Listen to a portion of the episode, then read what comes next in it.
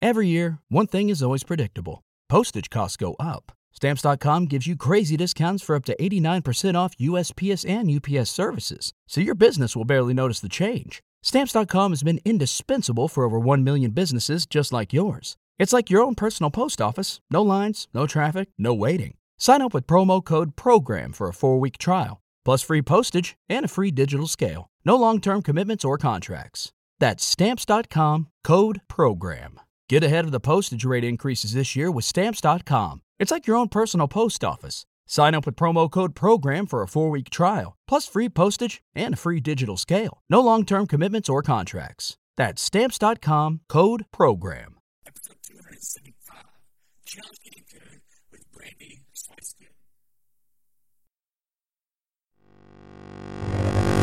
Welcome to the pursuit of the perfect race.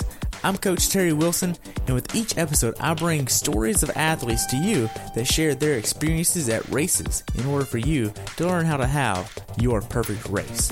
We will hear stories from athletes of all ages, abilities, and races of all distances. So, regardless of where you fit in, there's something in it for you.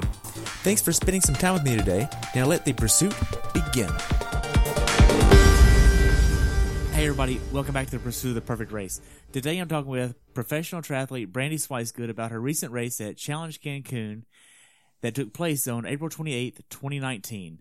This race was really hot. It was around 80 degrees and rose to about 95 with the heat index, and she had a time of 5 hours, 4 minutes, and 4 seconds. Welcome to the show, Brandy. I look forward to talking with you about your race and sharing your knowledge about this race. Thanks so much for inviting me on. Hey, you're welcome. So, what made you want to do this race in the first place? Well, first of all, I love the beach. Um, and second of all, and actually more importantly, um, I was looking for a race to qualify for my um, elite triathlon, elite triathlete license. Um, and this race was, um, it was the first year that this race would happen. Um, and so I knew that the field might be a little smaller.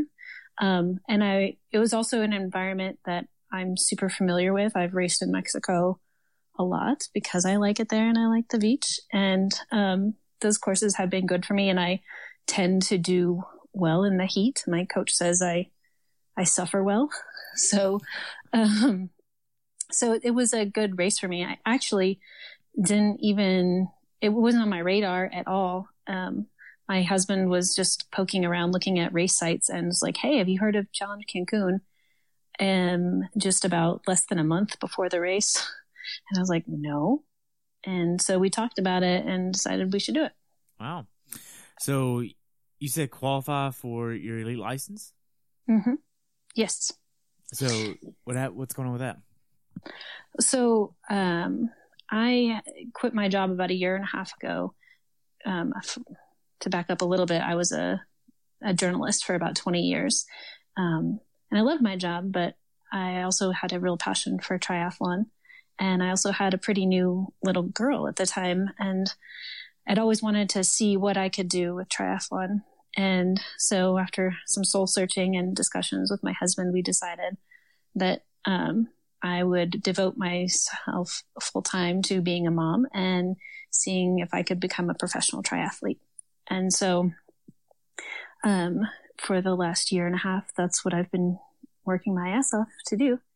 And so what listeners may not know is what it requires to get your professional triathlete license.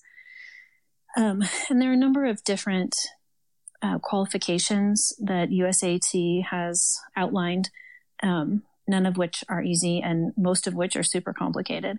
But the, the simplest way to do it is you um, can come in and the top three amateurs overall at a race where the prize purse is worth $20,000 or more. And there is also a professional field and has to be, of course, sanctioned by the National Triathlon Federation of the country where you're racing. So fortunately, um, Challenge Cancun met all of those criteria. So it was a good place to race. Wow. And this was a small field too. This is, uh, uh, what, like 200 athletes or so? Maybe less than 200? Mm, I think it was just over 200. Okay. Pretty close. It was um, pretty small. Yeah. So it's pretty obviously that sorry, it's pretty obvious that I mean I read some of your website today and some of your blog. You're over 40 years old. Why do you want to do this now? um, that's a really good question. Uh, I am a little crazy, but also it's just a perfect time in my life for me. Um, it, it's, it allows me to spend more time with my little one, which is great and to have a flexible schedule. Um, and to be honest, I've been doing triathlons for more than 10 years. I did my first one in 2007 and I loved it from the moment I hit that first finish line. And I always had that little dream in the back of my head that maybe one day I could be good enough. And, and I knew some professional triathletes in the community and I always sort of looked up to them and just wondered if one day I could be that strong. Um, and having a, having a child sort of put that all in perspective for me. And I wanted to show her that it doesn't matter where you are in your life. If you work for something, if you want something, if, if it's your passion, give it your all and see what you can do. Um, and so, yeah, it was kind of a hard decision because, uh, you know, nobody's going to make any millions of dollars off of this. And it's really hard and it takes a lot of time and a lot of effort. But it was a way for me to test myself and a way for me to set an example for my daughter of, you know, setting some goals, working really hard, and believing in yourself. All right. So you're with Paul Matthews. That's your coach now. And was this a goal all along of getting your pro card this year? Yeah. I mean, yeah, absolutely. 100%. That's what we've been working for.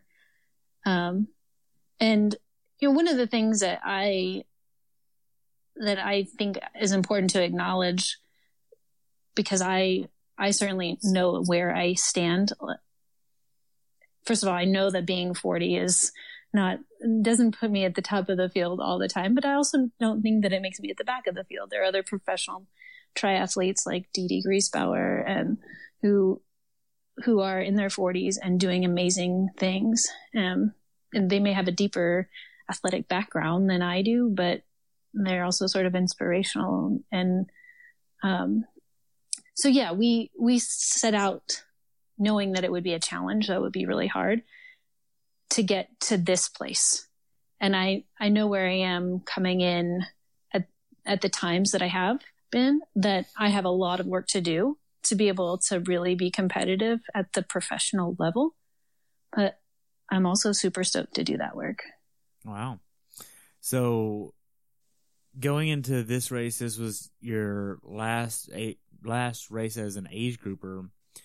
As you were leaving Cancun, did you know that you were going to take your pro card with this? What was this like? Because this was a probably had a little bit had to be a little bit of emotional to know yeah, you got it, but now you actually have to do the paperwork to actually get it. But then it's like, do you really want to leave the age group and now really take that leap of faith? I mean, that what was this like for you?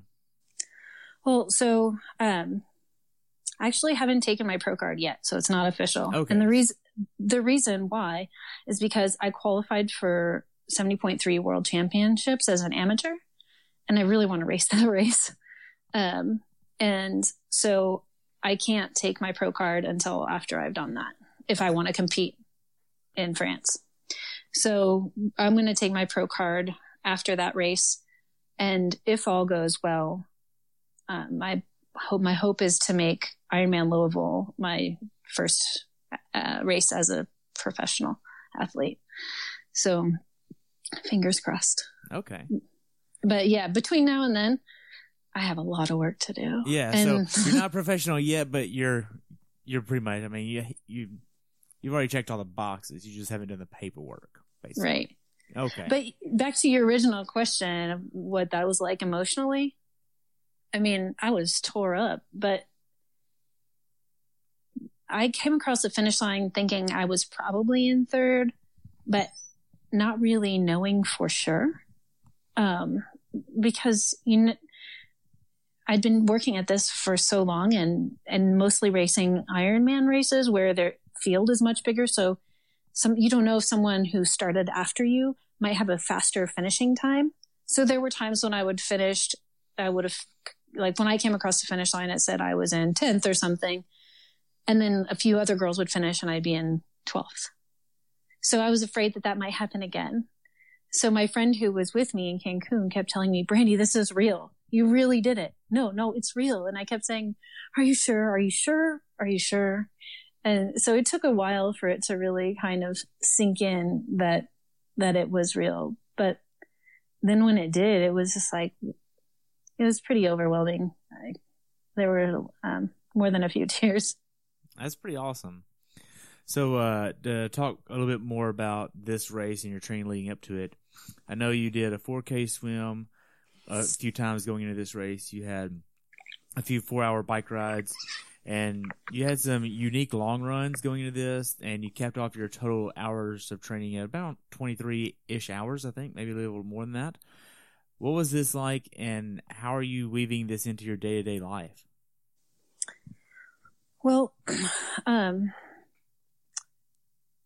my because my job i i consider my job to be training and taking care of my daughter. We schedule our whole life during the week around those two things. So she goes to school a couple of days a week which allows me to usually get my long workouts in on those mornings while she's in school. Um, and then yeah so my my life is generally wake up train eat, take care of her, go to the gym with her. They have daycare there. So, you know, she gets to play while I swim or run or whatever, strength train. Um, and there's just like never a dull moment because if, you know, while she's napping, I'm recovering or, um, napping too to recover from, from whatever I did in the morning. Sometimes you know, if it's a long day, I'll have a workout. We have a setup in the garage. So, you know, I'm on my kicker in the garage a lot of the time. Um, but yeah, our life right now is based around, you know, what, what she needs as a toddler and making sure that, you know, we have play dates at the park and, um, lots of coloring time and painting time and lots of time for bike rides and runs and, she spends her fair share of time in the stroller running and watching more movies than she probably should. But wow. yeah. So, um, tell me a little bit about this decision with your husband about whenever you said, you know, I want to quit my job and be an athlete and basically a very dedicated person to another sport on top of being a stay at home mom because that's what I mean. That's what you had to sell to him, right? Yeah. To be honest, it was not a hard sell to him. Um, my husband spent most of his uh, 20s and early 30s as a competitive mountain biker, and he got really close to um, going pro, but just didn't ever, you know, with career and everything starts to get in the way. And he's really good at what he does, and so he kind of let that, you know, play its course. But he's always been super, super supportive of me as an athlete and as a, as a journalist as well. But when I said that this is what I wanted to do, there really wasn't a moment's hesitation from him. He said, "Well, what do we need to do to make that happen?" That's pretty um, awesome. Yeah, he is really an incredibly supportive partner. And so, you know, we spent a lot of time talking about it. And honestly, it was harder to get, convince me because I had worked really hard at my career as a journalist for a long time and I had a great job. I loved my job. Um, and I worried about, you know, would my daughter think of me differently as an athlete than as a, you know, someone who's dressed in spandex and sweaty all the time, as opposed to someone who you know, in my old job, I interviewed the governor and went to press conferences and, you know, flew on campaign planes. It was not, it was a kind of high profile job. So I had to really think about whether that was something I wanted to give up after having worked for it for a really long time. Um, but in the end, it was one of those things where it's like, I knew I would regret it if I didn't take the chance while I had it. Wow. So to transition a little bit and talk a little bit more about your training and life, are you doing a lot of meal prepping? Are you watching your nutrition from a very micromanagement type style? What is this like? Um, I try not to be too micromanaging because I find for me that's just not sustainable. But I do a lot of meal prep because that is makes my life a lot easier. So um, I actually this year worked with um, a, a, nutritionist here in Austin named Meredith Terranova, and she really helped me to figure out kind of a realistic plan that works in my life every day. So, um, you know, one of the strategies I use is every week at the beginning of the week, I make a huge bowl of salad because it's, I don't know about you, but I hate making a salad for one. It just seems so wasteful and like it takes a lot of time to, to prep a salad. So I put all the dry ingredients in one big bowl and I have it for the whole week. And I just add, you know, like tomatoes and goat cheese and nuts and a little bit of dressing and I have perfect salad. And it's so simple and easy. Um, and I like make a quiche at the beginning of the week to have for breakfast. What? A quiche it's super easy. It's like you break a bunch of eggs, put some sausage and vegetables and spinach in there and bake it for 40 minutes. And it's good to like super easy. And um, then you um, just put it in the fridge and zap it whenever it's ready. Yeah. And you have that for how many days? Breakfast. Uh, usually I, I, the quiche I make ser- makes six servings. So I have it all week pretty much. Wow. So six days in a row, you have the same thing. Yeah. Wow. But I, I don't mind that. Some people don't like having the same thing every day, but I really don't mind. And then for meals, I like I like to make sheet pan dinners, so I'll buy a bunch of steak and vegetables and sweet potatoes and make a big sheet pan one night. Then the next night I'll make something else and then I'll have leftovers. And my favorite thing is to take all those individual ingredients and then like make bowls. So I just always keep like a a container of rice in the refrigerator. And then I'll be like, oh, this, I can put this steak with this rice. I can put these veggies with this and make different bowls every day. Wow. What kind of rice is it? Um, always brown rice. Brown rice. And you cook that at the start of every week as well? Mm-hmm. Okay. Cool. So you're not really worried about your weight too much. I mean, you're five four. A lot of people don't know that about you. So I mean, it, short girl syndrome. Like I'm sure yes. you've gotten you've gotten called short quite a bit. Um, but that brings on the whole another dynamic of kits have to fit a certain way for you because kits aren't made for short people. Mm. It, it's a little bit different. Have you struggled with finding a good kit? Um. So the Castelli makes our the Suunto kit, the Suunto Multisport Team kits, and they are perfect for me. I never have any problems. Um, so yeah, I haven't struggled too much, uh, but but I've been lucky to have Castelli kits. We had, we have them this year as um, on the Suunto team. And then last year when I was on the Bicycle World Texas team, we had the same kit and it's just, yeah, perfect. Nice. So, uh, see, as far as training goes, did you want to make sure that you hit certain key workouts going into a 70.3 whenever you wanted to make sure it had this high precedence of it had the basically you were putting a lot of emphasis on this race to get your pro card. Did you want to make sure you hit certain workouts to go into this race to get that confidence level up even more? Well, so because I so I chose this race sort of last minute, right?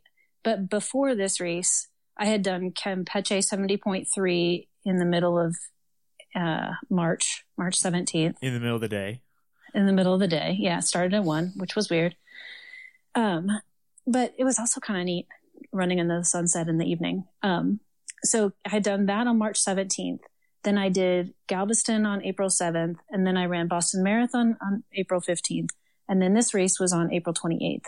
So my, the, my training leading up to this race, like the key sessions that I had hit really came before Campeche.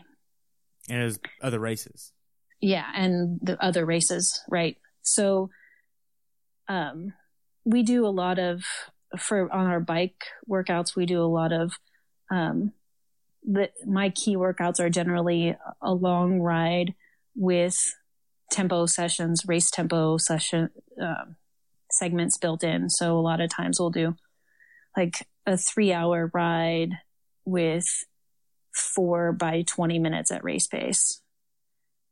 Um, and so that helps me to really dial in what that feeling is, as well as practice my nutrition and all of those things that go along with it. Okay. With your nutrition, what are you using for nutrition during your workouts? Um, I use uh, Nuun Performance. Um, my favorite flavor is the strawberry lemonade with caffeine because I like a little bit of caffeine. I actually only drink caffeine during workouts and races. Oh, so no coffee, no tea, nothing like that. You live in Austin and you don't like sweet tea.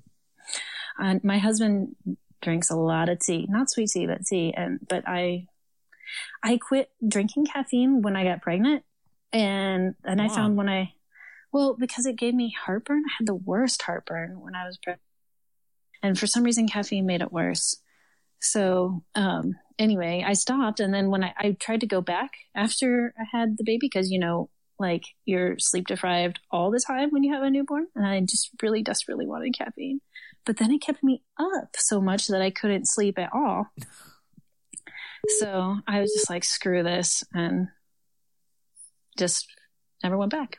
Wow. Oh, a new year full of surprises. But one thing is always predictable postage costs go up. Stamps.com gives you crazy discounts of up to 89% off USPS and UPS services. So when postage goes up, your business will barely notice the change. Stamps.com is like your own personal post office, wherever you are. You can even take orders on the go with the mobile app. No lines, no traffic, no waiting. Schedule package pickups, automatically find the cheapest and fastest shipping options, and seamlessly connect with every major marketplace and shopping cart. There's even a supply store where you can stock up on mailing supplies, labels, even printers. Stamps.com has been indispensable for over 1 million businesses just like yours. All you need is a computer or phone and printer. Take a chunk out of your mailing and shipping costs this year with Stamps.com. Sign up with promo code PROGRAM for a special offer that includes a four week trial, plus free postage and free digital scale. No long term commitments or contracts. That's Stamps.com code PROGRAM. Say goodbye to your credit card rewards. Greedy corporate mega stores, led by Walmart and Target, are pushing for a law in Congress to take away your hard earned cash back and travel points to line their pockets. The Durbin Marshall credit card bill would enact harmful credit card routing mandates that would end credit card rewards as we know it. If you love your credit card rewards, tell your lawmakers hands off my rewards. Tell them to oppose the Durbin Marshall credit card bill. So going into this race, um, you had all those races already under your belt, all that fun stuff. Um, where when did you start planning your travel? Being that you booked it just a month out, where did you want to stay at? Where did you want to fly into? What does the logistics of the travel look like for you? What does that look like? Um, well, I had been to Cancun a few times before, so and getting from Texas to Cancun is not that hard. You can usually get a direct flight but the cheapest for me was um, a small layover in Houston. So the flight was pretty easy. And the, one of the most awesome things about this particular race was that the, um, the expo and packet pickup and all that was at the, re- was at a resort. And it, so I just booked the room at a room at that resort because that made my life so much easier. Um, I didn't have to, you know, figure out how to get from wherever I was staying to the hotel and spend a bunch of money and time on cabs and stuff like that. Made it a lot easier. Also, the I think that they should do this with every race, but the hotel was all inclusive.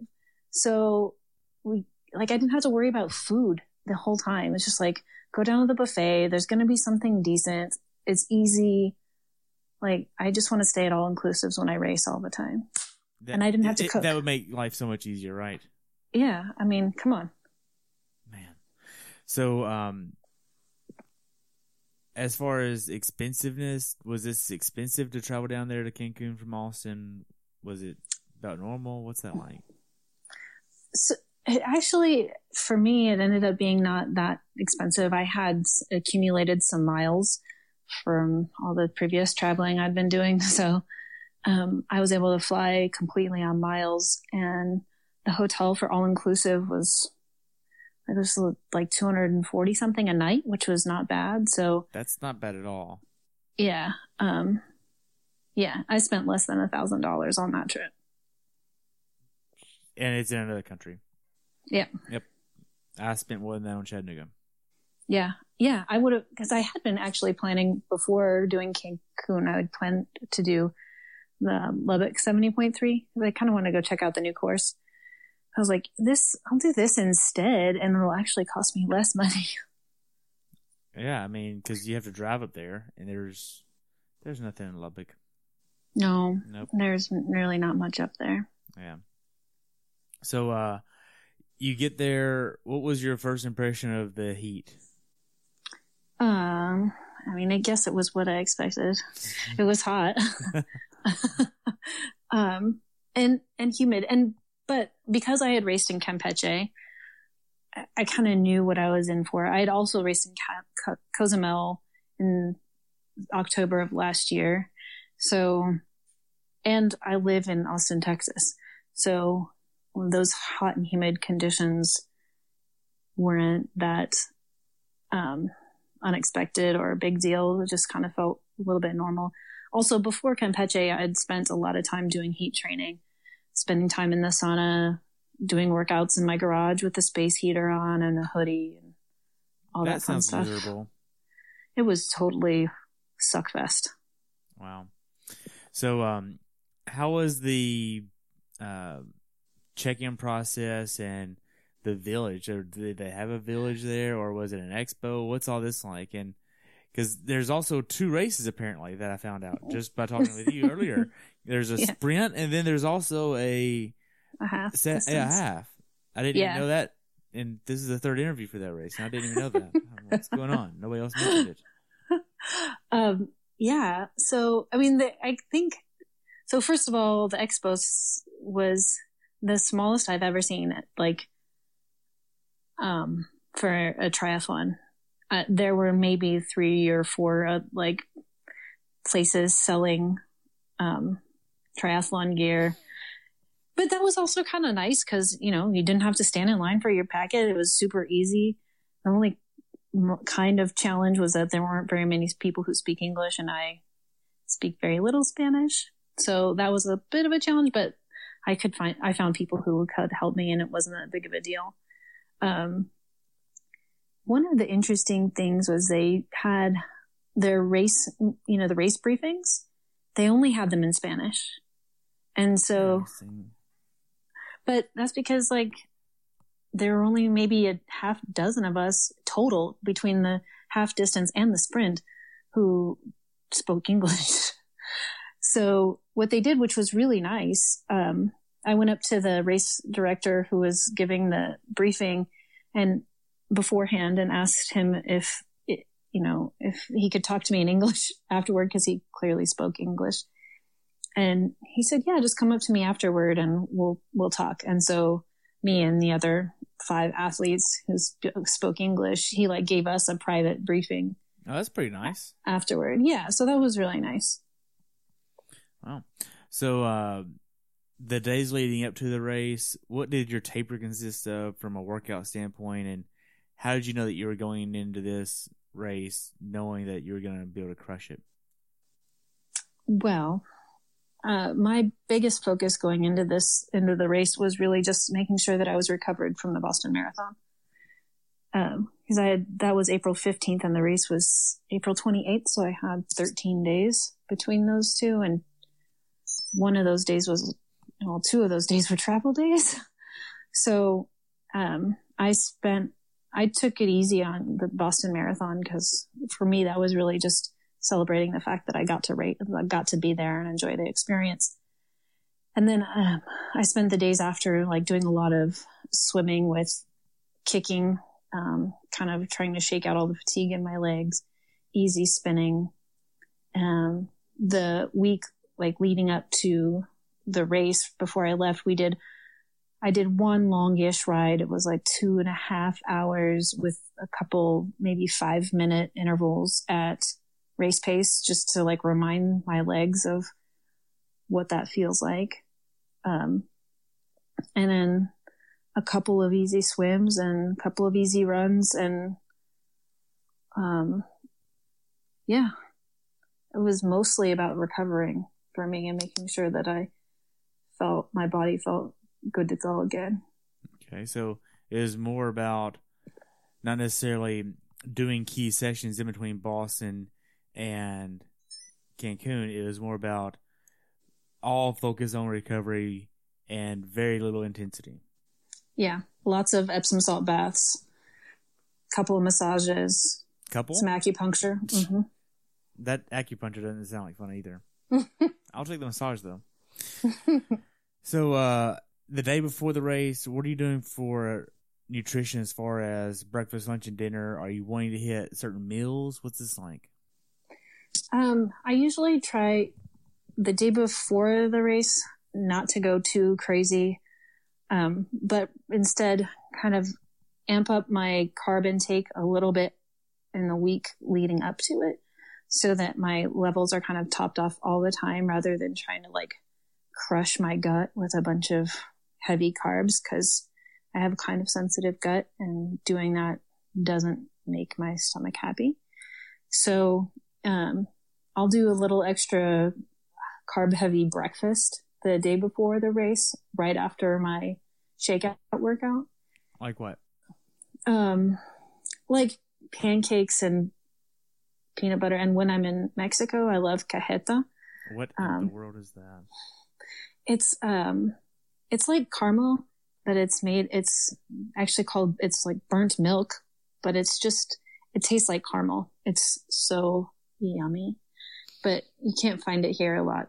So, um, I put some of that on pancakes and yeah, a little bit of eggs, but again, like I really try not to go too crazy with extra food, especially food that's not norm like usual to me. Right. So um, that's what you're doing for breakfast. What about lunch and dinner? Um, just normal, uh, like things that I would normally eat. Nothing that's going that might upset my stomach. So I'll choose like grilled chicken or grilled fish. Um, in Mexico, cooked vegetables only. Nothing raw that has been washed with water. Um, so that way it's you're not worried about the water. Yeah. Okay. Um, yeah. That's basically, and, and, you know, I, I, I like to do easy carbs, stuff that's going to be easy on my stomach, like sweet potatoes or regular potatoes, a little bit of bread. Okay. So, uh, the day before the race, you have to check your bike in, and this is a split transition race, so uh, you can't really access one in the morning, or it would be a little bit of a headache to do that. How did you prepare for this with how you laid out your bags and dropped your bike off and timing and all that? That was a little bit of a, I mean, that's always a juggle, I think, when there are two different transitions, figuring out how that's going to work. But, um, so what we ended up doing is I, I went to this race with one of my really good friends who's also, um, a runner. So we decided that we would, there was a practice swim the morning before the race and the, it was right across the street from, well, wait, there was a practice. So we went to the practice, we took a cab to the practice swim and kind of scoped out where the bike drop off and everything was. And then we, to get my shake, I got my swim in when the water was amazing. It's so pretty not as pretty as Cozumel, but beautiful saltwater. Did my practice swim, and then we ran back to the hotel. Okay, so pretty easy there. Yeah, it was. It was like three miles, so it was a perfect little shakeout run. with, I mean, this is a female friend of yours, right? Mm-hmm. Okay, so from a safety standpoint, y'all must have felt pretty safe to do this. Oh yeah, totally. It was all along the um, hotel strip where the resorts and stuff are, and grocery stores, and I mean, yeah, it was no worries about that. Okay. Um, and so then we came back and ate some breakfast after that, and then we, um, I rode my bike later on in the afternoon. I rode my bike to T1, got it set up, and she met me there in a cab because T2 was kind of far away. So we, after I dropped off my bike, we took a cab to T2 and left the bags there and, or left my bag there. The, one of the th- lessons I learned from Campeche, uh, I, cause I, you know, the first race of the season, you're always like a little discombobulated. So I had forgotten at Campeche to put Red Bull in my bag that I wanted in Oh, C2. Now you're using caffeine during the race. Yes. Let's make it count. Um, so I wanted, I, I had forgotten to do that. And then I also did something su- super dumb, which I left my sunglasses in this little soft, like soft case that I had. So it made them really hard to get out when I wanted to use them on the, for the run. and it was a waste of time. so anyway, I made sure all that stuff was taken care of in the way I wanted it. And, um, also in my, I had also forgotten, which I now, I usually do. I open all my food containers before. So like if I'm going to use Shot Bloks or something like that, I op- like put a little tear in it so that I'm not having to like, you know, try to bite off the top when I'm running or figure out how to open it with slippery, sweaty hands. Um, and I'd forgotten to do that at Campeche. So I was messing around with things and getting irritated. So I also remembered to like just start opening all my food so that I wouldn't have to try to use brain cells for that during the race. Wow. So uh the day before the race, what time are y'all trying to get in bed? Um, I was trying to get in bed by, I was trying to get in bed by 8.30. Okay. And what time was wake up? Wake up was 4.30? Okay. No, no, no. It was 3.30 because it, the start was a real early. It was 6.30 start. Right. So you get up on race day. How did you sleep that night? Oh, I always sleep like crap on race night. Yeah. Yeah. I just never, I'm always like afraid I'm going to miss the alarm. So I wake up a bunch of times and like in a cold sweat. Um, and I'm also, I also spend a lot of time like going over it in race day in my head. Um, so I, I got a few hours of sleep, uh, normal for race night for me. Okay. Now, did you and Paul talk about how to execute this race? Because, I mean, the website even after the race doesn't really have much on it, and there it's the first time of the race, so you don't really know what to expect with anything. How did he prep? How did he prep you for this? Um, well, um, Paul, he actually goes by Barney. That's Oh, apparently okay. So uh, if you hear me call him Barney, that's his nickname. Um, so we had talked about the race quite a bit, but he, so he was a professional triathlete for, he's, he became a, he went pro when he was 15 and he ended his, stopped racing last year at age 35. So he was a pro for 20 years. And so he had raced in Cancun before on parts of this course for different races. So he was able to get a good idea of what to expect compared to some of the other races that I had done. So I knew that the swim would be fairly similar to Cozumel because it's on a reef, it's in salt water.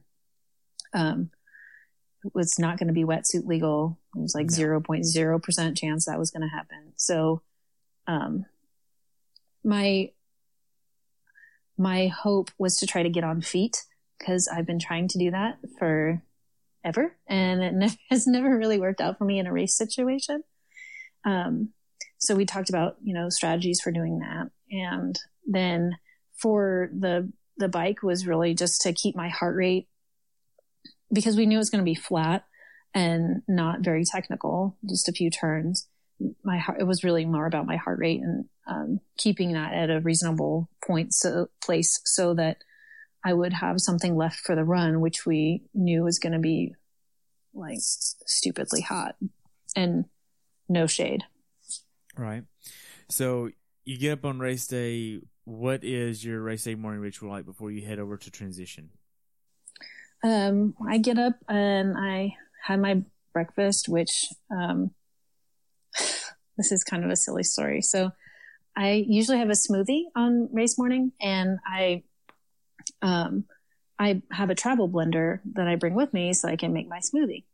So I get up race morning to put my smoothie together and I open up my blender package and to realize that I had forgotten the, the blades, the motor part of it. Oh, wonderful.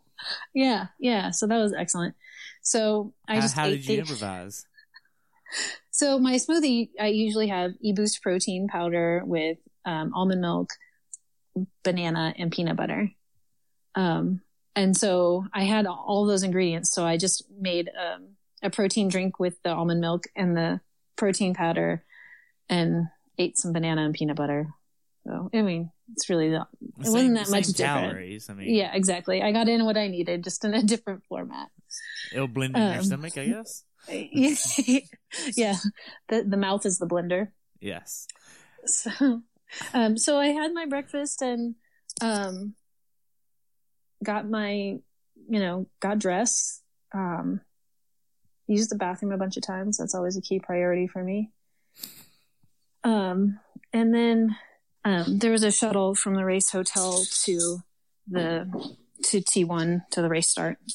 Yeah. So we went down to the lobby to catch the shuttle and it was a little intimidating because all the pros were also at the at our hotel and so go down to the lobby and there's Rennie and um, Cody Beals and Ellie Salthouse and basically like my Instagram feed coming to life right there in the Did you ask for a lobby. picture? Say, hey, can we get a selfie real quick?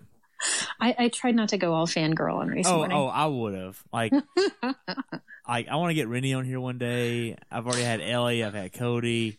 I had Maddie on there. I've had Chris on there. Like, I know almost all the pros that were at this race. it's so fun. That's awesome. That's cool. Yeah, I I was too shy. Man, so you get over to transition. How are you setting up transition?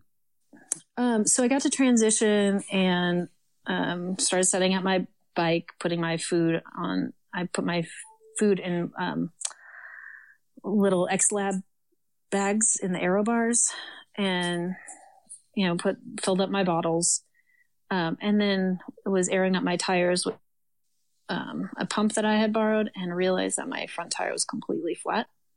Wonderful. So that made me a little nervous. Um, but I, I mean, at that point, I mean, it's, they're, they're tubeless. So all I could really do at that point was, you know, air it up and spin it around and hope that the sealant would take care of whatever leak might have allowed the air to get loose. So I took care of that. I went and did a shakeout run, which is something I always do race morning. I put in my headphones, put the music really, really loud and go for a little run. And, um, came back to transition and checked my tire again just to make sure it was okay and give myself some peace of mind before I started the swim. And it was fine when I, um, when I went to check it again. So I just tried to put it out of my head because there was really not anything I could do about it and went down to the swim start. Wow. So you put 120 psi on your wheels. hmm You're using the ENVEs, pretty obvious there. Um, why so much? Um, well, because I run the tubeless, they can handle a little bit more pressure. Okay. But you're 120 pounds. Do you need 120? You know, I don't know. I actually hadn't really thought about it a whole lot, but Yeah. that's just what I'm used to. I would say 120 is on the upper end of the spectrum from what I've actually interviewed. I mean, usually, I mean, I know my With Lucky Land slots, you can get lucky just about anywhere. Dearly beloved, we are gathered here today to. Has anyone seen the bride and groom? Sorry, sorry, we're here. We were getting lucky in the limo and we lost track of time. No, Lucky Land Casino, with cash prizes that add up quicker than a guest registry. In that case, I pronounce you lucky. Play for free at LuckyLandSlots.com. Daily bonuses are waiting. No purchase necessary. Void where prohibited by law. 18 plus. Terms and conditions apply. See website for details. Lucky Land Casino asking people what's the weirdest place you've gotten lucky? Lucky? In line at the deli, I guess? Aha, in my dentist's office. More than once, actually. Do I have to say? Yes, you do. In the car before my kids' PTA meeting. Really? Yes. Excuse me, what's the weirdest place you've gotten lucky? I never win and tell. Well, there you have it. You can get lucky anywhere playing at LuckyLandSlots.com. Play for free right now. Are you feeling lucky? No purchase necessary. Void where prohibited by law. 18 plus. Terms and conditions apply. See website for details. Self, I rock 90. Um, I had a guy named Ben Miller on last year that did Gulf Coast. He's six 6'4", more than 220. I'll be nice. And uh, I love Ben to death. He's a great guy. And he uses 85. Um, so, like, hearing 120 for someone as light as you are, it's it, it makes me question that because it's like, is there like aerodynamics that you think of? Is it the condition of the road that you're thinking of? Like, is this just normal that you've always put in there? Yeah, and I I guess I hadn't really thought about. Yeah, I wasn't sure. I wasn't sure why I would use less. Yeah, um, yeah. There's one guy named Andrew Lewis that came on. He's all about that crap. To be honest, like he's he has a two hundred and fifty dollar travel pump that is Bluetooth compatible with his phone. Wow, I was impressed with myself for just buying a sixty-five dollar one. Yeah, and he he says this is accurate within 0.1 percent of a hundredth or whatever. I'm like, do do you really need that? And he's like, well, knowing that all the other pump manufacturers they come from two manufacturers and they are plus or minus minus 10 percent.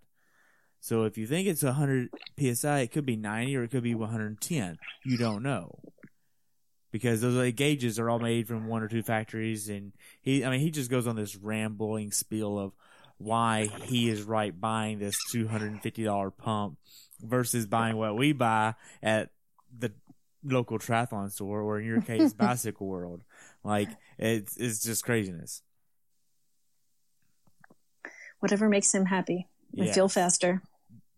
save the watts oh my goodness so um you leave transition you head over to the swim start what's the atmosphere and what's it like to be down here at this swim start Um, it was pretty laid back compared to most races that I've done, mostly because was a fairly, um, um, we, as we talked about earlier, it's a pretty small field. It was a little confusing actually at the start because in the athlete guide, they had said that they were going to do a wave start with corrals, but there weren't any corrals when we got down there. Um, so I, I found a couple of people who to just chat with and we chatted before the race started and it was just pretty chill okay actually Now, your mindset at this point, what was this like? Because are you're down there amongst all these other athletes? Was this like a nervous energy for you? Were you sick of your stomach? Like, how are you actually doing physically before the race? um i wasn't super nervous uh i was nervous initially like in the morning when i woke up and and i was pretty nervous until i got to until i did my shakeout run and that helped me really clear my head. Um and once i got down to the water um i well one of the things i guess we haven't talked about is so the day before the race, I had met another American athlete who was there racing, and um, I learned that she was also trying to get her pro card, Oh, wonderful, and she was a former pro, wonderful. Who was that? uh, Amy Van Tassel, Okay, and so she was on my mind a lot Um, and I saw her race morning and we chatted. And so, you know, we kind of talked with each other and about what it was going to take. And she's like, girl, we got this, you and me. Today we're getting our pro cards. Um, and I had, I, you know, obviously done a little bit of Google and Facebook stalking the night before the race just to figure out what uh, competition I was up against. And so I, you know, I knew that she was probably going to eat my lunch on the run, but, um, yeah, it was, it was nice to chat with her and like, I felt like we built a little bit of camaraderie. And so that kind of actually She's helped me to relax. She's so nice. Yeah. And she's been on the show a lot, and I met her at Louisville last year, and she won Ultraman too. So, hmm I know. oh, oh, you know, huh? Man, so you met VT, like, did, was she able to calm you down, or was she in the back of your mind like, okay, well, I can't really have too many people ahead of me aside from her, or you can really only afford two more people or one other person in front of you and her to both get your card. That's the Yeah. most. That's the most you can afford. Yeah. So, what was this like? Was this adding pressure to you? Well, I had talked to the night before the race. I had talked to Barney about, you know, about the race, but I was also like, "Hey, Amy Van Tassel's here, and that I'm worried." And he's like, "Don't think about. I don't want you to think about Amy. I don't want you to think about anybody else but you, and having your race." And he's like, he's like, "You can do this," and he's like, "Don't waste energy thinking about anybody else's race but your own." And so that's what I, I really tried to do is like not really think about how anybody else was doing because I had no control over how they would do or what their day would look like. Uh, The only thing I have any control over is my day and my attitude about it. So it was actually really nice to talk with Amy before the race and like I felt like, you know, she was super nice and supportive and, you know, at, at the end of the day, like I knew it wasn't going to make or break my success as an athlete. What happened at this race? If it didn't happen at this one, I'd try at the next one.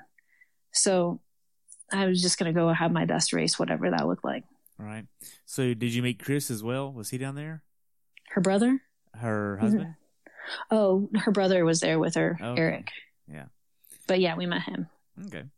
So, um, you get off on the swim after the pros go. How does the swim go for you? Oh, the swim was really, really good.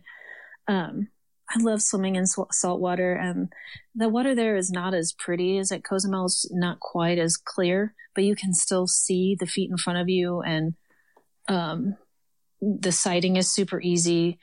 Um, the water was pretty flat, so um, it was a great swim. One of the so even though they had said that it was going to be a wave start with corrals and everything, it ended up really just being a mass start, everybody running into the water pretty much at the same time.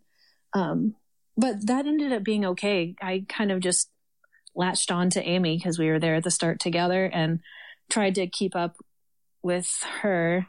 And when she swam off, there was another pair of feet, and I really tried to stay with those feet and ended up catching a nice pair of feet for most of the swim. So I got out of the water feeling pretty good. Wow. So, with the swim course, how is the swim course laid out? Like, if you did like a bird's eye view of the swim course, what does this look like? Is it point to point? Did you have some turns in there? What's this like? It's a rectangle. Okay. So you you go out about 100 meters um and then you take a right turn and that's about another 6 or 700 meters.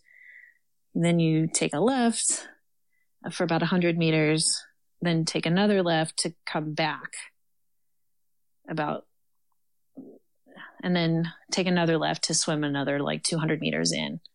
So yeah, it's a rectangle. Okay. So, you get done with the swim. Walk me through the three minutes and some change you spent in T1. So the T1 in this setup was kind of weird. So you exit the water and you run T to the actual transition area where the bikes were at was across a street in the middle of like an island. So they built a bridge up over the street so that we wouldn't have to deal with traffic. But the bridge wasn't the most spectacular piece of architecture I've ever seen in my life. It was a little sketchy, a little rickety. Okay. So, and it was like this super steep ramp. It wasn't even stairs. So you're with wet feet trying to go up this super steep ramp that's also wet from all the people in front of you. So that was a little. You mean the pros yeah. that are in front of you? Yeah, exactly. Those people. so yeah, it was that part was a little sketchy and treacherous. And but I got there. I guess my bike, and first thing I did was check that front tire to make sure it still had air in it, and it and it did. Put on my, um, took off my skin suit, put on my helmet, grabbed my bike, and put shoes and left. Yeah, I almost ate it actually coming down. So really? it was it was up a ramp and then across a bridge and then downstairs, and it's they were all slippery. And so on the stairs, yeah, I almost ate it coming down those stairs. Wow. So there's stairs in T1 that you need to be aware of, huh? Yeah, and ran. Okay. Um. So tell me a little bit more about the setup of this race because it's a half and a sprint. Did the bo- both start lines start at the same time? Is that how this worked? So the sprint started like just maybe a couple of minutes after us. So we are all on the same on the course at the same time. So, so when we were exiting the swim, we were exiting with people who were doing the sprint and getting on the bike at the same time as people who were doing the sprint. But for them, the bike course was only one loop, and for us, it was three. Um, so that first loop of the bike course was pretty crowded, and it was hard to avoid packs of drafting men in particular. But after that, after that first lap, it kind of cleared out, got a little better. Okay. Now I know I read your race report, and we can just go ahead and talk about the drafting on the bike here for a little bit.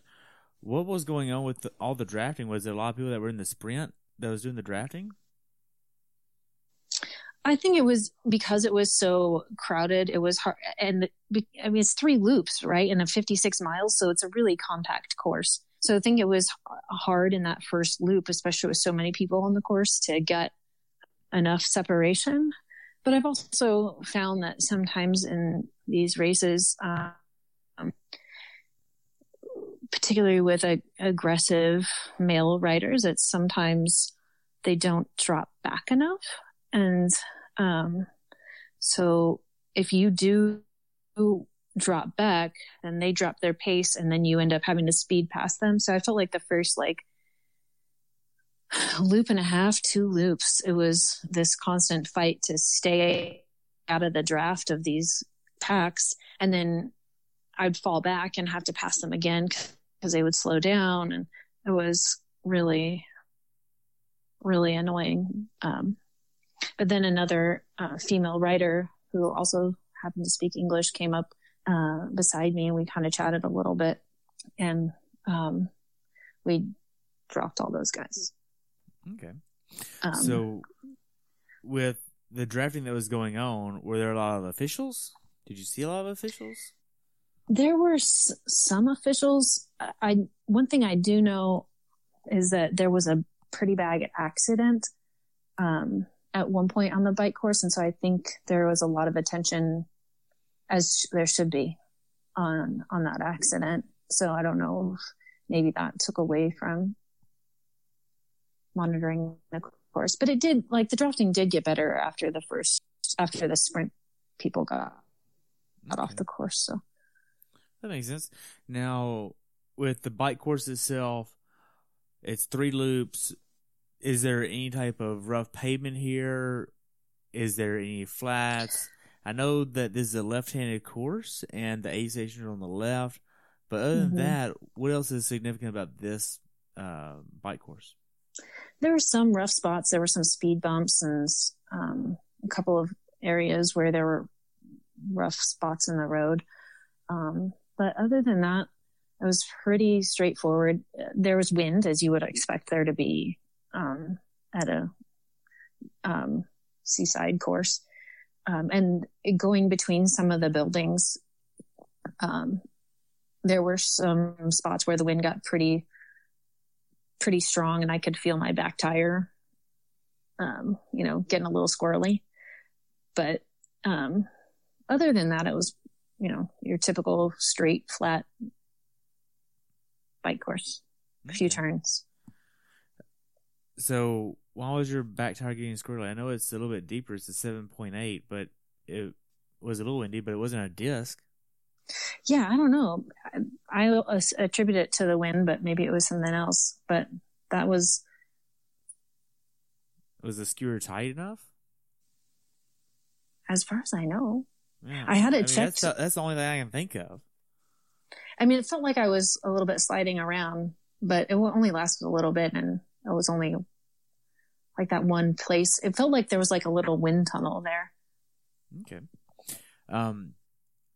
So as far as your nutrition plan on the bike, I know you're using the Nuun Performance, and you also have something else that you supplement this with to bump up the calories every 20 minutes. What's this like?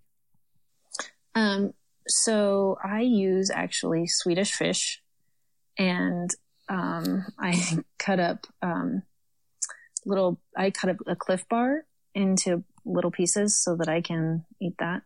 I don't. I try not to use gels so much because um, I try to avoid maltodextrin, um, and because that inhibits the uptake of water and electrolytes um, is it makes it harder for your gut to actually use water and electrolytes. So I try to stick with food from and getting calories from food that is more normal to my everyday diet. Not that I eat Swedish Swedish fish and Clif Bars all the time, but they're more like regular food than gels or some of the other things. Okay, so with the avoiding maltodextrin, that takes a lot of the products that are on the market for triathletes, or at- that are at least targeted towards triathletes, off the table. Uh, have you been through these and have you experimented with all those? It seems like. Yeah, I was actually having a lot of um, gut troubles before. Um, well, between Campe- Campeche, I had a lot of gut troubles, and then uh, leading up to Galveston, and I found changing that part of my nutrition really helped a lot. All right. Um, so after the bike ride's over with, you're in T2 for just a little bit of time, and then you're out on the run course. How the first few miles of the run go? Um, they're hot.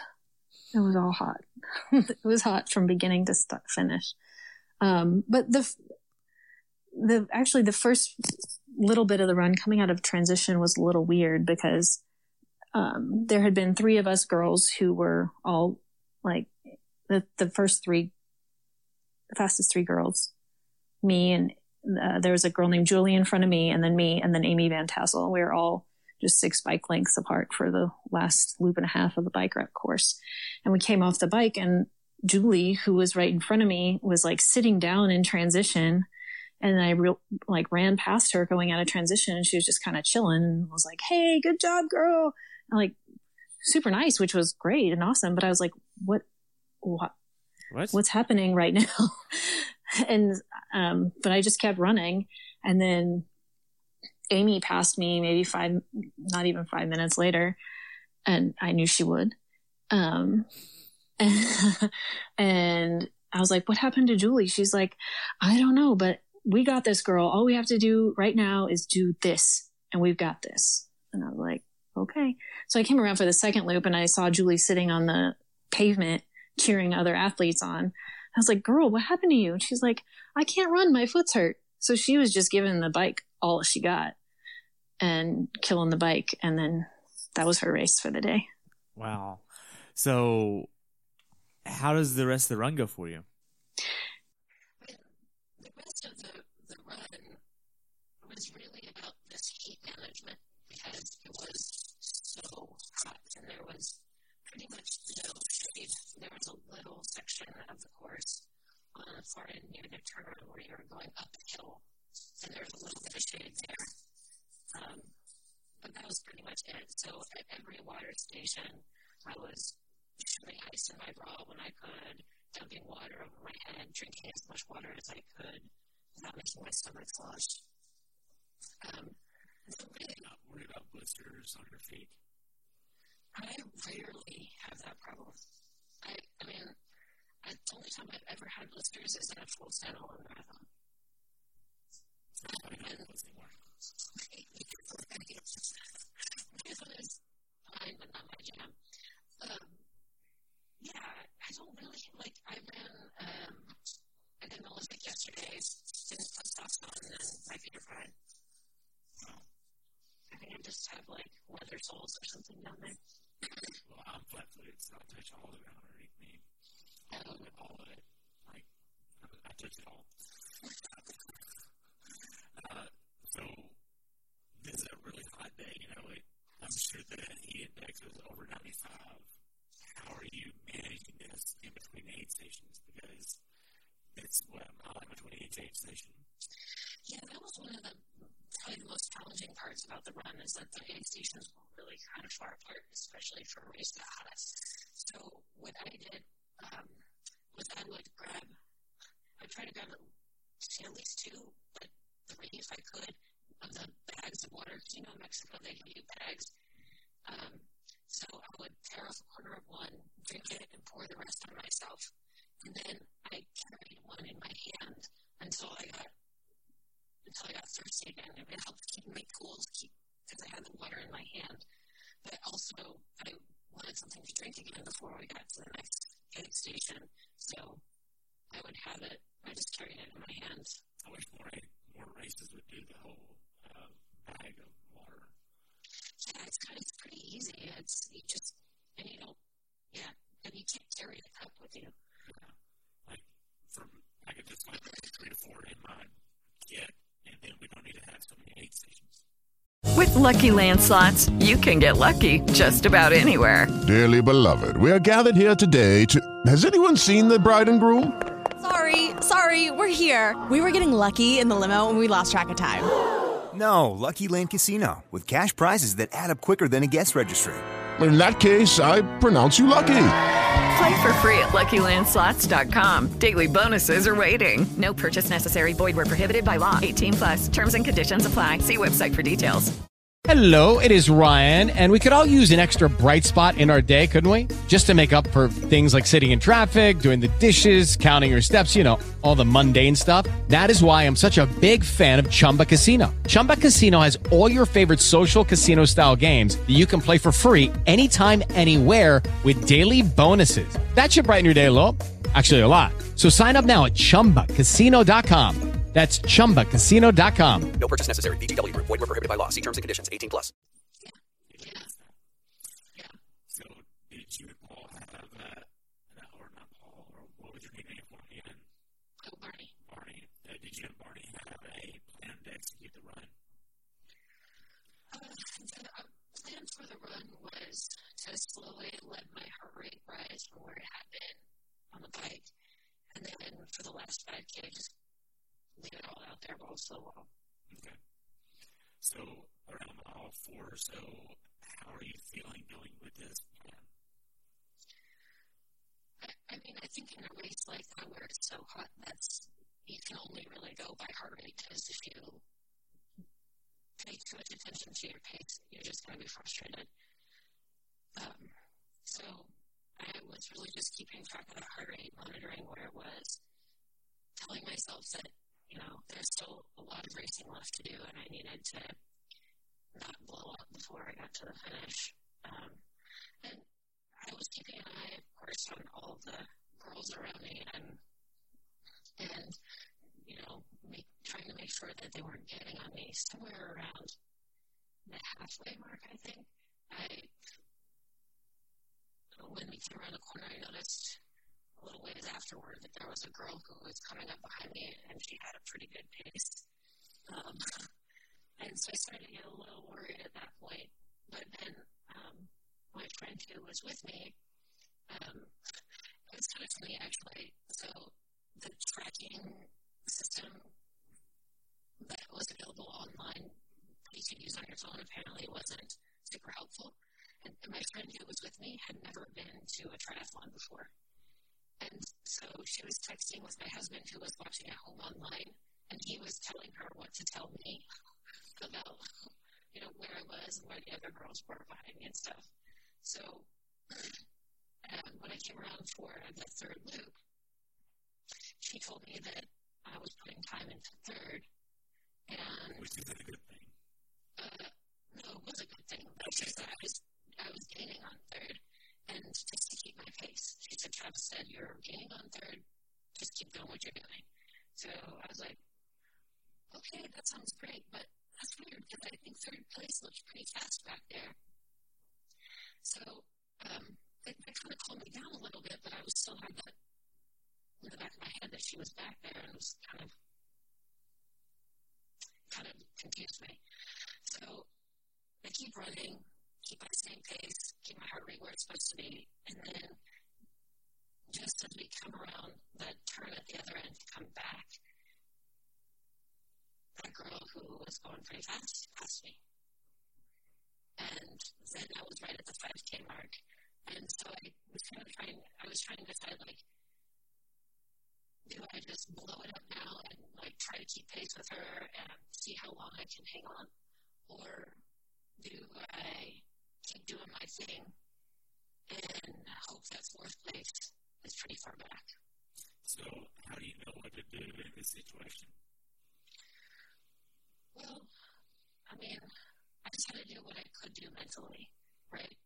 So I tried for a few hundred yards to keep up with her, and my I looked at my heart rate on my watch on my Cinco, and it was skyrocketing already.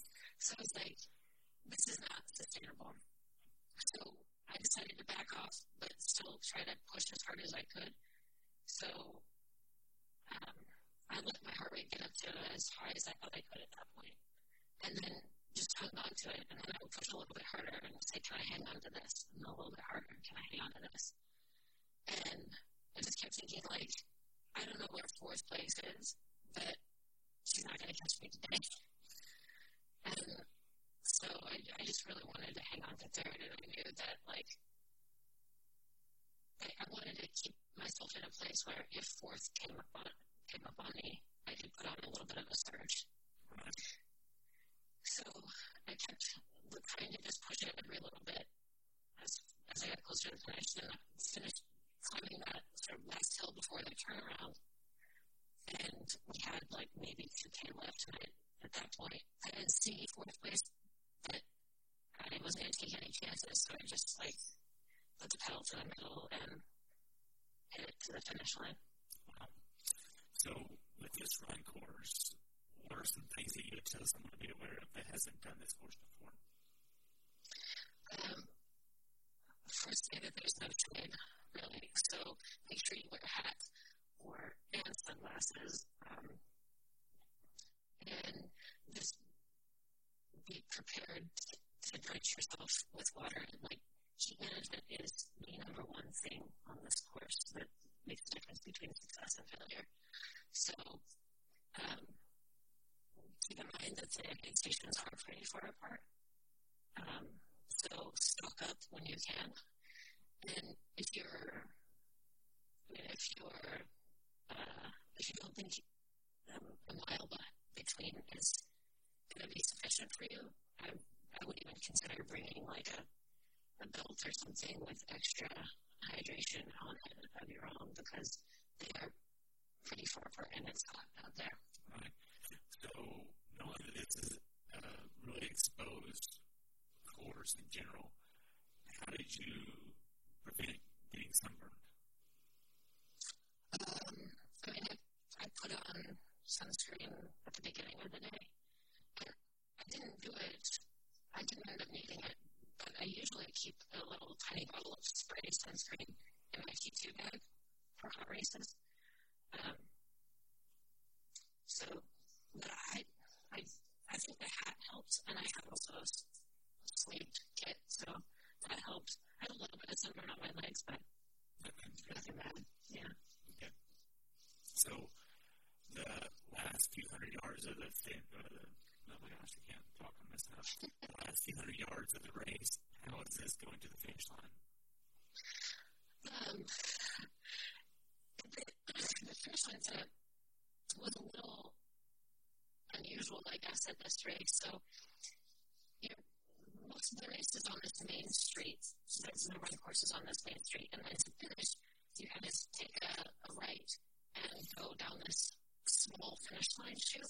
So there's hardly any spectators back there because there just isn't room for, wasn't room for them.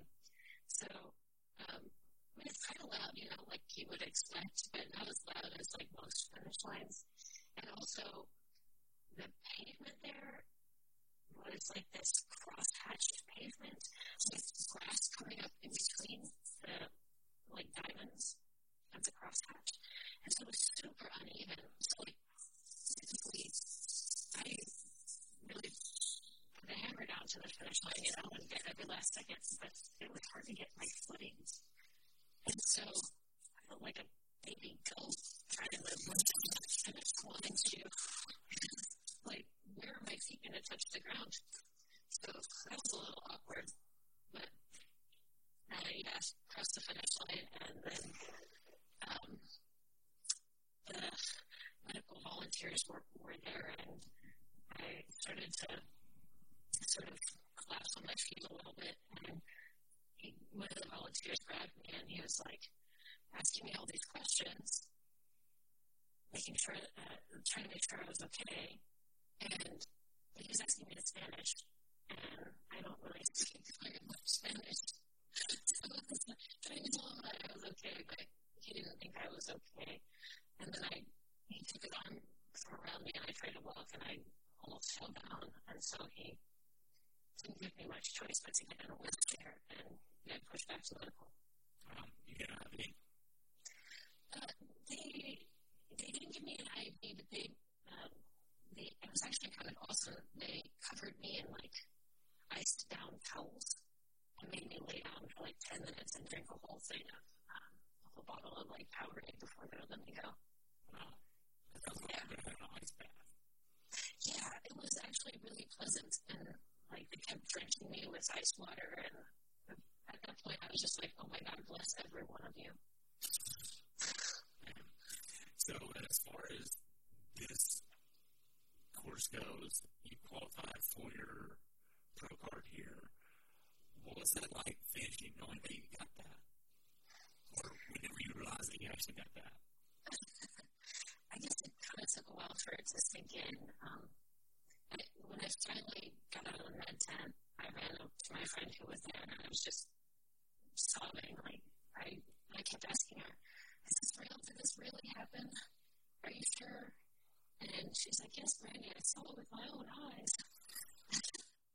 um, and, you know, I called my husband and chatted with him, and he was, you know, elated and so proud and happy. And, and my I called Coach Barney, and he told me to, to go get my bike and start drinking tequila. so, yeah. Um, it was weird though because it, it really did take a while for it to sink in because you know most Ironman races because the field is larger there's sometimes girls who started behind you who can have a faster finish time so you, you may finish for in a like you may finish in eighth but when you come across the finish line but then some girls come across later and bump you down to tenth or something and that had happened to me before so I just kept like waiting for that kind of other shoe to drop. And um, so after the race, when Christine and I were walking, we walked up the street to try to find a cab to get back to the hotel. And there weren't any cabs. So we kind of, uh, we flagged down a truck, this pickup truck that I saw that had like a, a wooden cage on the back of it. So that I knew my bike would fit. And the guy, like, I waved and the guy pulled over and um, and my friend was like, What are you doing? And I was like, Don't worry, I'll be okay, I'll be okay. So the guy got out of his pickup and came up to help us uh, get the bike in the, in the truck and stuff, and I, he had a name tag on. And I looked at it, and it was the name of the hotel where we were staying. So he was on his way to work and stopped to pick us up. And so we got a ride in the pickup truck, and I kept while we were there, while we were in the pickup truck, which was awesome because it was nice and breezy, and just the cool air felt good. And it was sort of when we were on that ride that it started to sink in that like, holy cow, this this is it finally is. I finally did it. Like it's been one a year and a half and trying to do this and so many like hard races and close calls and so it was really awesome and then kind of overwhelming. So it's the picture that we see on your Facebook of you in the back of a truck and that's how you got in the truck. yeah. Yeah. So what emotions were you feeling in the back of this truck on the way to the hotel? I mean, it's kind of a combination of all kinds of things. But mostly I was just feeling super grateful that I had this opportunity to live this life, you know. So, I mean, it, it's not just my own racing that got me to that point. Like my husband and my daughter sacrifice a lot of their, you know, time and effort and energies, and they're so supportive. And you know, I have an incredible support system here, teammates and friends who, you know, are every day helping me, pushing me, and an amazing coach who doesn't give up on me even when I want to give up on myself. And, you know, my sponsors like Suunto and Nuun Hydration and all these people who really make it possible for me to do this. And so just thinking about all of that felt sort of overwhelming. Just like I, I couldn't do this by myself, and I'm so so grateful that I have an incredible team of people around me who allow me to succeed. Wow. So, what did you learn about yourself through this entire process? Mm. I mean, I guess I learned that I'm a lot stronger than I thought I could ever be. I mean, when I started on this process a year and a half ago, I really thought it would take a lot longer. And I, I honestly didn't know whether I could do it. Um, so you doubted yourself? I mean, yeah. I, I, I knew it would be really, really hard. Thought it was possible, but at the edge of possibility. You know what I mean? So the fact that it finally came together, um, yeah, I, I guess I learned that um, that I'm stronger than I thought I could be. That um, that people in my life believe in me way more than I even believe in myself, and that and that they give me a lot of um, confidence and strength to, in turn, then believe in myself more. So, looking forward, uh, what's next for you? Uh, a whole shit ton of work. uh, I mean, yeah, I was talking to my friend who was in Cancun about, you know, what it's going to be like to try and compete at the professional level. And she's like, so basically what you did is you just signed up for a whole lot more work.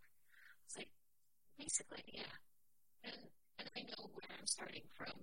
You know, I'm going to be at the back of the pack and I'm going to have a lot to learn in these races. And I'm super stoked to be able to do it. Like, how often at like age 40 do you get the chance to kind of start a new career where you get to be constantly learning and improving yourself. Um, so I'm really excited about that opportunity. And I love training, so I'm excited to train even harder and see how much more I can push myself. Wow. You know, Brenda, we covered quite a bit about this race. Do you have anything else you want to add? Um,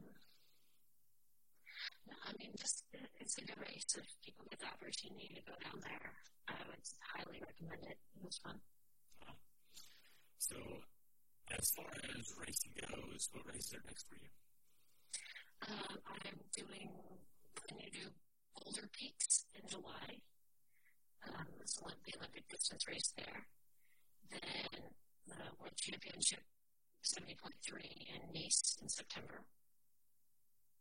And then, if all goes well there, I am hoping to um, toe the line at Ironman Louisville, um, which will be my first full Ironman since 2013. Well, I hope you have a better day there than it was last year. I hope so too. Gosh, did you go last year? Yeah, it was, yeah, It was I have a couple of friends who did it that last year. And then, um, after that, hopefully, I'll finish out my season with Waco 70.3. Oh, wow. So, I mean, I'm not the smartest one around, but Waco is only two weeks after Louisville. That's correct. Like, why would you do that to yourself? Like, why don't think Cozumel or something like it's over the or buffer room there to recover from an Ironman? Yeah, well, I actually had thought about doing Cozumel, but one of my best friends is getting married in Puerto Rico that week. So,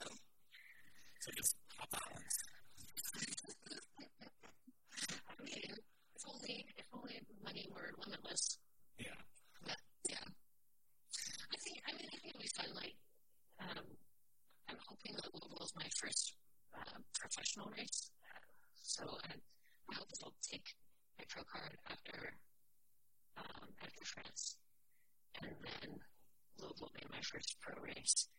And then, um, we'll see how that goes. But Waco is such a, it's so close to here, and it's put on by Bicycle World, which is like one of my best supporters, and I, and they are an amazing shop and owned by an amazing group of folks. So I'm just happy to go down there and support them in their race.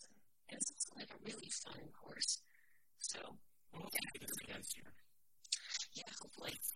Actually, they talked about they're going to turn it into a point-to-point easy swim with the current. So that should be great. That's the kind of swim I can get after. Yeah, like Chattanooga.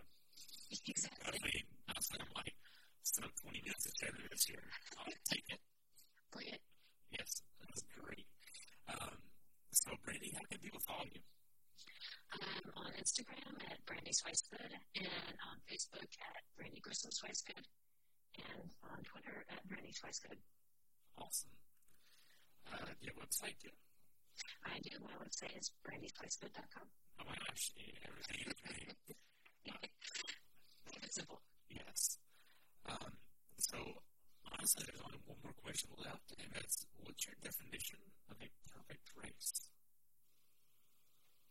Mm, my definition of a perfect race.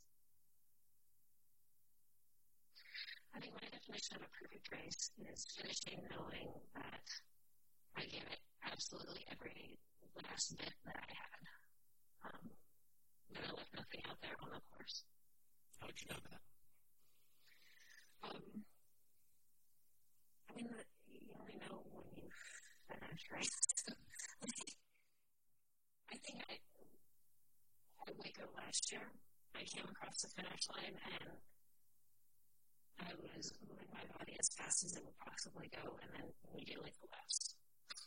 And it's kind of a terrifying way to finish, but it's also like Exhilarating. exhilarating and you have no regrets. Zero. Wow. Well, Brandy, this has been really fun. I enjoyed this, and I would love to have you back on after Nice and even Louisville. It would be really fun to track you along the way this year. That'd be great. I'd love to. Thank you so much for reaching out to me. It's been fun. You're welcome. You have a good day, okay? You too. Talk to you soon. Thanks for tuning in today. I hope you were able to learn something from today's episode. If you enjoyed the show, please take a minute to leave a review on iTunes or share it with a friend. Be sure to subscribe so you never miss an episode. If you'd like to see pictures from this athlete's race, learn more about who I am, what I'm doing, or be on the show yourself to share your story, check out my website at CoachTerryWilson.com. Until next time, continue the pursuit.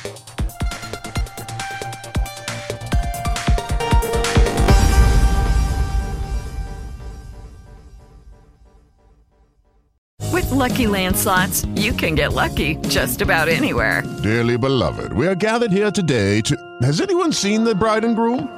Sorry, sorry, we're here. We were getting lucky in the limo and we lost track of time. No, Lucky Land Casino, with cash prizes that add up quicker than a guest registry. In that case, I pronounce you lucky. Play for free at LuckyLandSlots.com. Daily bonuses are waiting. No purchase necessary. Void where prohibited by law. 18 plus. Terms and conditions apply. See website for details.